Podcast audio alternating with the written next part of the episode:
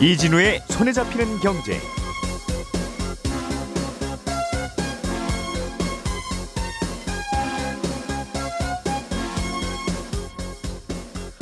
안녕하십니까 이진우입니다. 정부가 전세 대출과 아파트 집단 대출은 수요가 있을 경우에 계속 대출을 허용해 주겠다고 밝혔습니다. 따라서 다음 주부터는 또 모든 시중은행에서 전세 대출과 집단 대출이 가능해졌는데요. 잠시 후에 이 내용 자세하게 알아보겠습니다. 크리스마스 등 연말 쇼핑 대목이 임박했는데 여전히 물류난은 해결될 기미가 안 보입니다. 특히 미국 쪽 상황이 심각하다 보니까 미국 정부가 항구의 하역 작업을 24시간 체제로 바꾸기로 했는데 실제로 얼마나 효과가 좀 있을지 살펴보겠습니다. 3기 신도시의 2차 사전 청약이 오늘 입주자 모집 공고를 시작으로 시, 어, 시행에 들어간다는 소식도 전해드리겠습니다. 10월 15일 금요일 손에 잡히는 경제 광고 잠깐 듣고 바로 시작하겠습니다. 오늘의 뉴스를 프로파일링 합니다. 평일 저녁 6시 5분 표창원의 뉴스 하이킥.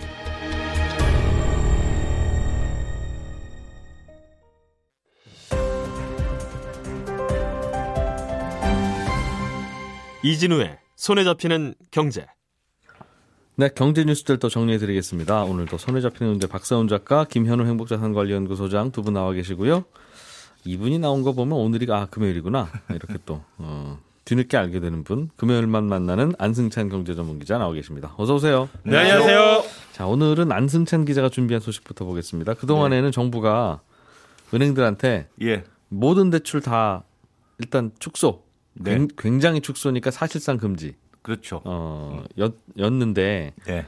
전세 대출하고 이른바 그 집단 대출이라고 합니까? 네, 장, 그 잔금 대출. 어, 그러니까 분양받는 아파트 잔금 대출. 예. 어, 그거는 해주는 쪽으로 네. 입장이 바뀌었다고요? 사실은 굉장히 의, 의외죠. 왜냐하면 요즘 국정감사 시즌이잖아요. 예. 그래서 고승범 금융위원장도 이제 국회 많이 불려갔는데 국회의원들이 가장 다 지적하는 게 가계대출 잡는 건 좋은데 실수요자들 피해가 굉장히 많이 생기는 거 아니냐. 뭐 그래서 전세대출 얘기도 굉장히 지적을 많이 받았어요. 근데 네. 그때마다 어, 고승범 위원장이 굉장히 일관성 있게 대답한 게 우리도 실수요자 고민을 하고 있다. 근데 가계대출이 뭐 그냥 잡히냐. 음. 어? 6% 증가율 맞추려면 뭐 어쩔 수 없는 부분이 있고 그래서 가계 전세 대출도 예외가 아니다. 이런 식으로 아주 강경한 오조를 해왔고 뭐 네. 금융위원회가 이렇게 강경하니까 은행들도 그 기조에 맞춰서 아예 문을 닫거나 아주 제한적으로만 음. 해주거나 전세 대출도 마찬가지 그런 분위기였는데 어제 갑자기 고승범 위원장이 그 여의도에 있었던 어떤 행사 끝난 다음에 기자들한테 갑자기 뭐라고 말했느냐 전세 대출이나 잔금 대출이 중단되는 사례가 없도록 실수요자를 보호하겠다. 네. 전세 대출 증가 때문에 가계 대출이 늘어나서 증가율이 6% 넘어가더라도 그건 용인하겠다. 이렇게 말을 한 거예요. 그러니까 기자들이 깜짝 놀라가지고 아니 그럼 가계대출 관리 기조가 좀 달라지는 겁니까? 이렇게 다시 물었더니 고승범 위원장이 6% 관리 기준이 바뀌는 건 아닌데 네. 다만 전세 대출 부분에 대해서는 용인하겠다는 뜻이다 이렇게 대답했거든요. 그러니까 전체적인 기조가 완전히 달라지진 않, 않다 하더라도 예. 최소한 예. 전세 대출 부분에 대해서는 좀 늘어나거나 지금 좀 더 해줘도 막지는 않겠다. 네. 뭐 이런 정도로 해석을 하면 될 것 같습니다. 근데 이제 가계 대출 요즘 늘어나는 거에 네. 3분의 2가 전세, 전세 대출과 집단 대출인데 맞아요. 전세 대출과 집단 대출은 용인하고 허용하면서 네. 가, 계 대출 6% 넘지 않게는 또 이것도 하겠다는 건 네.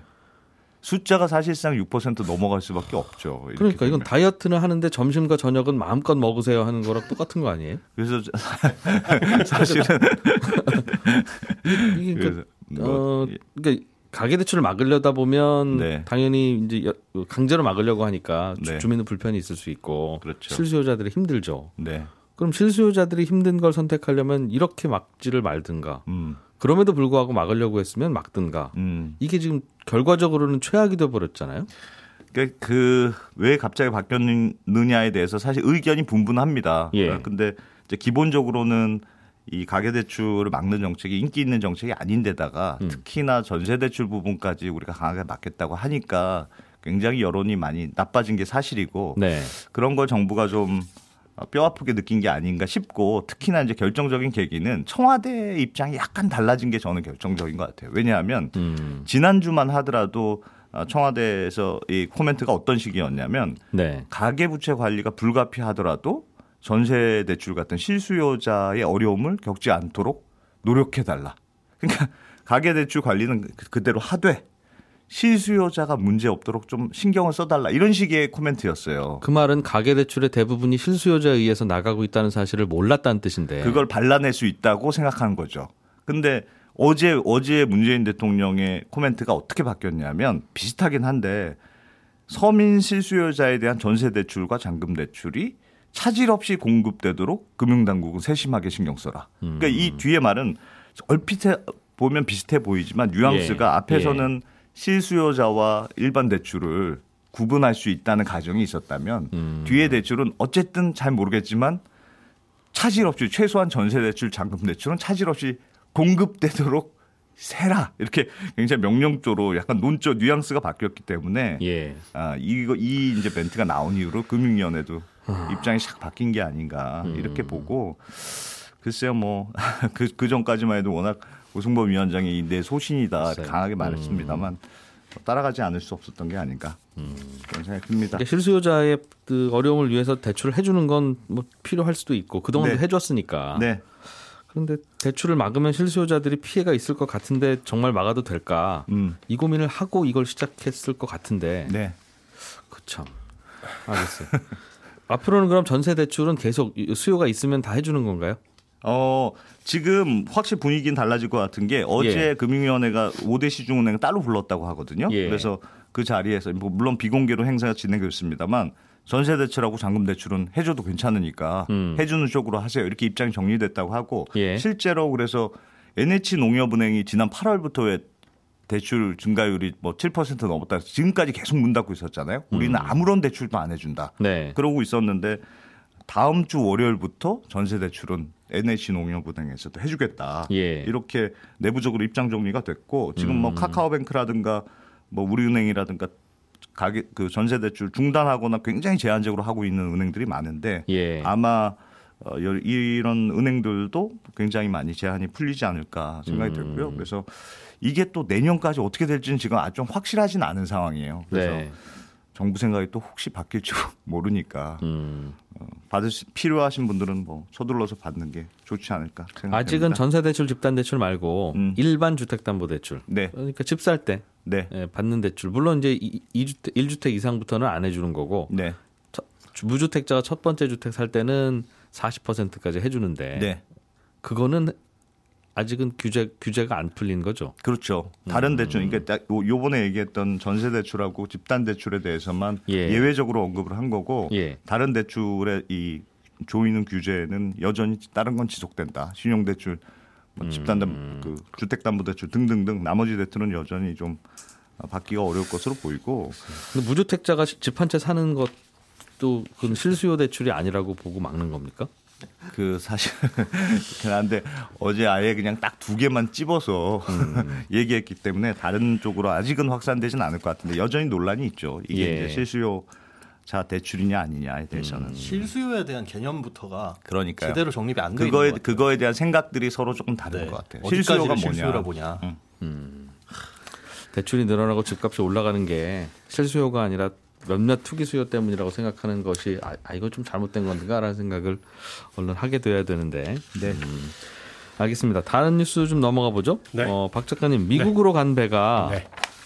미국으로 이제 LA나 이런 쪽으로 태평양 건너서 간 배들이 네. 컨테이너를 지금 잔뜩 싣고 가서 그 안에는 크리스마스 뭐 저 Thanksgiving Day 이런 쪽에 필요한 물품들도 많이 싣고 있을 텐데 네. 갔는데 부두에서 짐을 못 내리고 있는 게 계속되고 있다는 얘기죠. 그렇습니다. 예.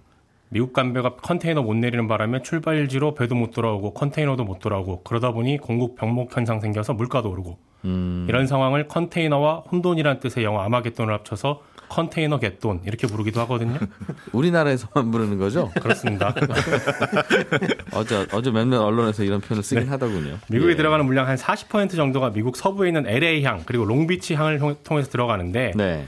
여기에 물건 못 내리고 바다 위에 떠 있는 배가 대략 한 140척 정도 됩니다. 아. 그리고 못 내리고 있는 컨테이너만 50만 개 정도 됩니다. 음. 근처까지 가서 항구에 진입하는 데만 2주에서 3주 정도 걸리는데 네. 지금 상황이 너무 심각해지니까 바이든 대통령이 LA 항을 90일 동안 주 7일 24시간 풀 가동하겠다고 발표했거든요. 네. 롱비치 같은 경우는 얼마 전부터 24시간 돌리고 있긴 한데 음. 앞으로 90일간은 LA 항도 그렇게 하겠다는 겁니다. 예. 이렇게 할 수 있으면 진작 좀 하지 싶은데 바이든 대통령이 대책 발표하면서 음. 노조와의 긴 협의 끝에 대책을 발표했다라고 네. 했던 걸 보면 아마도 항만 노조 쪽이랑 협상하느라 음. 시간이 좀 걸린 것 같습니다. 그러니까 베르시권 컨테이너를 부두에다가 내리는 일이 계속 이제 밀린다는 거죠? 그렇습니다. 근로자들이 좀 부족해서 그런가요? 근로자들이 부족한 것도 있고요. LA항하고 롱비치항 같은 경우에는요. 음. 설비가 음. 좀 오래됐어요. 네. 우리 같은 부산 신항 같은 경우는 2006년에 개항을 하면서 내리는 시설들이 전부 자동화가 돼 있거든요. 기계로 내린다. 기계로 내립니다. 예. 그래서 인력이 그렇게 많이 필요하진 않아요. 예. 그런데 여기 같은 경우는 시설이 낙후돼 있기 때문에 어. 대부분 사람들이 내려야 됩니다. 기계를 쓰긴 쓰겠지만 그 네. 기계 운전을 사람들이 달라붙어서 많이 해야 된다는 그렇습니다. 거죠. 그렇기 음. 때문에 인부가 많이 필요한데 여기 예. 인부들이 코로나 때문에 못 나온 상황도 있었고요. 음. 그리고 여기 노조가 굉장히 강성합니다. 음. 노조가 강성하기 때문에 그 동안에 여기만 LA하고 롱비치항만 24시간 안 돌렸어요. 어. 유럽이나 아시아나 있는 주요 항만들은 대부분 24시간 주치를 풀로 돌립니다. 예. 설이나 추석 같은 명절만 빼고는. 예. 근데 여기는 노조가 아니 우리는 그렇게 일 안 할 겁니다. 하루에 7시간, 8시간은 무조건 쉬어야겠어요. 주말에도 음. 쉬어야 되고요. 네. 그러면서 임금은 높아요. 여기 평균 임금이 대략 한 1억 정도 됩니다. 그러다 보니까 24시간 돌리라는 압박이 있었어도 싫은데요? 음. 안할 건데요? 라고 계속 버텼던 거고 음. 그러다 보니까 덜 돌아갔던 거고 그런 네. 와중에 코로나19에 걸린 확진자들이 많이 나와서 인부도 적게 되고 음. 그래서 지금 못 내리고 있었던 겁니다. 음.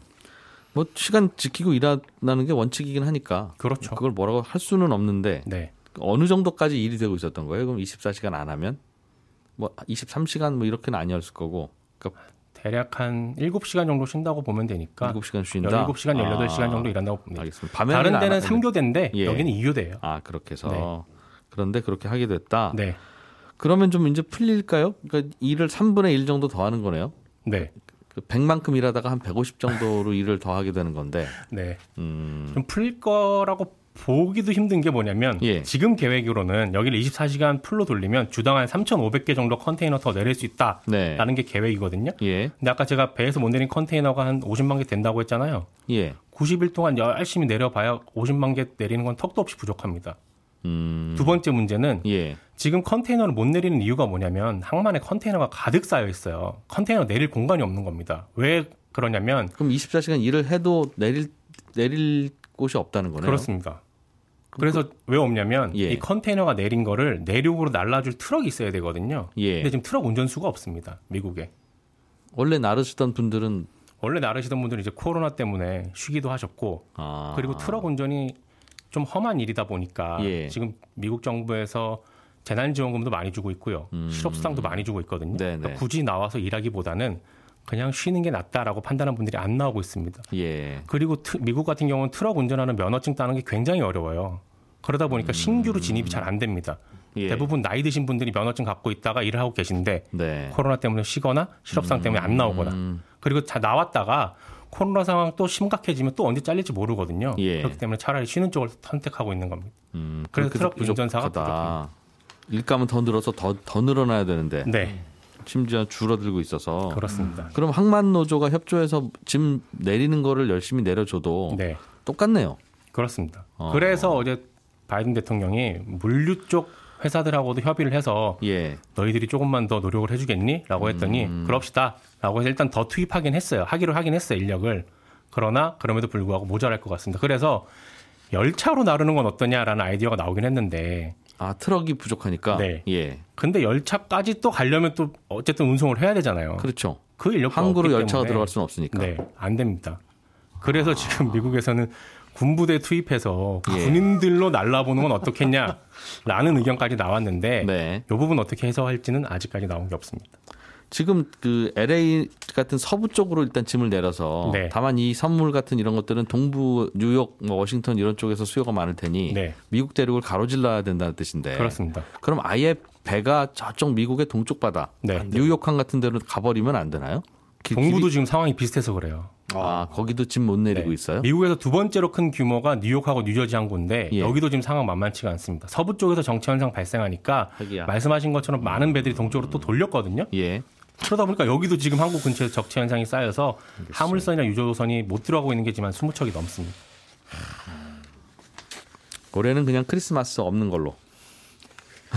미국에서 조금 좀 서, 선물도 좀 간단하게 주고받고 네, 이미 또 보낸 거라 뭐 그런 걸로 해야 되겠네요. 그러니까 네. 음, 꼭 필요한 거 아니면. 음.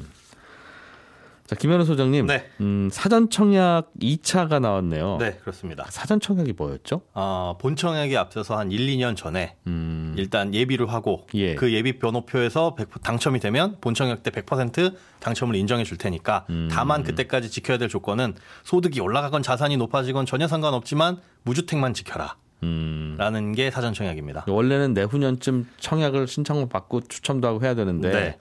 어차피 지을 아파트니까 지금 하겠습니다. 네. 아, 그 얘기죠? 그렇습니다. 지역이 어느 지역 아파트들을 이 대상으로 하고 있죠? 이번에 3기 신도시이긴 한데 사전 청약은 올해 총 4번, 7월에 네. 한번 했었고 예. 이제 이번 달, 다음 달, 다다음 달 이렇게 세번 남았습니다. 음. 이번 달이 가장 많아요. 지금 남아 있는 게 2만 8천여 세대 정도가 되는데 네. 어, 이번 달에 사전 청약을 받는 게만 100여 세대. 예, 그리고 11월엔 4천 세대, 12월엔 1만 3,600 세대 정도가 남아 있는데요. 음. 어, 아, 이렇게 되어 있는데 지금 청약이 되는 거는 시계 방향으로 보자면 파주 운정부터 네. 의정부, 남양주, 성남, 의왕, 수원, 군포, 부천, 인천 그러니까 다양합니다. 어, 서울 한 바퀴 주변을 쭉 뺑돌아서 다 골고루 있네요. 그렇습니다. 예. 어, 추정 분양가는 지금 3.3제곱미터당 평균 1,620만 원 음. 정도고요. 성남 신촌이라는 곳 딱 한 곳을 제외하고는 다 보금자리론이 가능한 6억 이하다. 분양가가. 예, 그렇습니다. 예. 다만 이 추정 분양가기 때문에 본청약에 갔을 때는 이때보다 가격이 좀 더 올라갈 수는 있어요. 음. 그럼 얼마나 올라가냐? 지금 현재 공식적으로 밝혀 있는 상승폭은 물가 상승 상승률 수준일 것이다. 아, 이렇게 밝히고 있습니다. 음. 아, 청약 일정은 이제 25일 20, 월요일부터 시작이 되는데 이때는 특별 공급이 예, 월화수목금 이렇게 시작이 되고요. 네. 다음 달 1일에서 5일까지는 일반 공급 1순위 이렇게 대상으로 청약이 진행됩니다. 음. 당첨자 발표는 11월 25일인데 이때 당첨이 되면 이제 남아있는 사전 청약이라든가 이런 것들은 넣을 수가 없고요. 음. 당연히 기존에 7월에 사전 청약 당첨되신 분들도 지금 넣을 수도 없고 네. 또 사전 청약 당첨된 분들뿐만 아니라 그냥 일반 청약들 넣었다가 당첨된 분들 있잖아요. 예. 이분들도 예. 사전 청약에 넣으실 수 있는 대상은 안 됩니다. 음. 넣으시면 안 되죠. 그렇군요. 일단은 그럼 이거 당첨되면 유주택자 된다는 뜻이네요. 아, 준 유주택자. 거의. 예, 그렇습니다. 음. 그런데 이제 보통 분양가가 아직 정해지지 않다 보니까 네. 조금 오른다 하더라도 아이 저는 그럼 부담스러워야 할 수도 있고 그렇죠. 당첨이 됐다가 네. 포기할 경우에는 원래는 청약통장 일반 그저 음. 당첨의 경우에는 못 쓰죠. 못 쓰죠. 네. 어, 그런데 이것도 그런가요? 이거는 그렇지는 않습니다. 사전 청약이기 때문에 사전 청약에 당첨되신 분이 어 나 이 아파트 들어가고 싶은데 해서 본 청약 넣으셔도 되고 네. 어 혹은 중간에 그냥 뭐 개인적인 사유로 취소를 하셔도 되는데 그때 뭐 청약 통장이 사라진다거나 하지는 않아요. 음. 다만 페널티는 있는데 에, 했다가 뭐 부적격 당첨되거나 이 안 하게 되면 1년간 사전 청약만 제한이 됐었는데 이제는 음. 어, 일반 청약에도 1년 동안 접수할 수 없도록 바뀝니다. 예. 그러니까 사전 청약 넣었다가 취소하실 분들은 조금 신중하게 예, 1년 동안 못 넣을 수 있으니까 그걸 음. 생각을 하셔야 되고 부적격 당첨이라는 게 근데 생각 외로 비율이 굉장히 높아요. 보통 평균적으로 한 9에서 11% 정도 매년 이제 집계를 하는 거 보면 10명 중에 한 명은 부적격 당첨이 나오는데 그럼 부적격 당첨이 뭐 아, 전입 신고를 허위로 하거나 이런 거냐? 근데 그런 게 아니라 단순 착오인 경우가 많습니다. 예를 들면 뭘 실수하는 겁니까? 소득 뭐 2인 이사는 120% 이렇게 봅니다. 하는데 그 안에 안 들어오는데 잘못 넣거나 음. 어, 아니면 뭐 민영주택 같은 경우는 가점제에서 우리 계산하잖아요. 무주택 기간 네. 뭐 이런 것들 점수 계산 잘못해서 잘못 입력한 경우 네. 이런 거에서 착오가 발생을 하게 되면 부적격 당첨자로 분류가 돼서 음. 그분은 또 1년 동안 청약 시장에는 들어올 수가 없게 됩니다. 그리고 최근에는 문제가 됐던 게 강서구에서 신혼희망타운이 분양이 됐거든요. 네. 이건 이제 LH 청약센터에서 청약을 하는데 음. 어, 민영주택은 청약홈이라는 곳에서 청약을 해요. 근데 당첨 일자가 같으면 둘 다 무효 처리됩니다. 당첨이 되건 안 되건. 그게 무슨 말이죠? 어, 아파트가 당첨자 발표일이 있잖아요. 예. 그 발표일이 같은 아파트를 동시에 청약을 하게 되면 음. 공고일과 상관없이 무조건 그냥 무효 처리되는 거예요. 그게 청약의 기준입니다. 음, 그럼 내가 여러 개 청약할 수는 있는데 네, 그렇죠. 합격될지 불합격될지 모르니까 네. 다만 합격자 발표 날이 같으면 안 된다. 네, 그럼 다 무효 처리되는데 이 신혼희망타운과 민영주택이 같은 날짜가 있는데 이게 청약하는 장소가 위치가 다르다 보니까 그냥 청약센터와 청약홈이다 아. 보니까 여기에서 오류가 생겨가지고 요번에 대거 탈락하는 사례가 생겨서 그건 그냥 해주고 중복 당첨이 되면 둘 중에 하나 선택하라고 한 후에 하나 포기한 쪽은 차선 다, 다음 순서가 하도록 하면 되지 않나요? 네, 근데 당첨일이 같으면은 안 된다라는 게 청약의 기준이기 때문에 주택 공급에 관한 규칙이기 때문에 이거는 지켜야 되고 거기에 이제 명시가 되어 있어요. 문제는 여기서 왜, 왜 불만이 생기냐면 LH 청약센터에서 하는 건 그건 당첨일이 같은 거니까 안 됩니다라는 게 걸러지고 음. 청약홈에서 하는 것도 같은 미정주택에서는 걸러지는데 네. 창구가 다르다 보니까 이게 걸러지지 않았다. 자동으로 시스템에서 B 이거는 같은 날 합니다. 이걸 안 알려준다는 거죠? 그렇습니다. 예. 그런 부분이 있어가지고 부적격 당첨으로 처리돼서 이분들은 또 다른 곳에 청약을 못 넣는 상황이 발생을.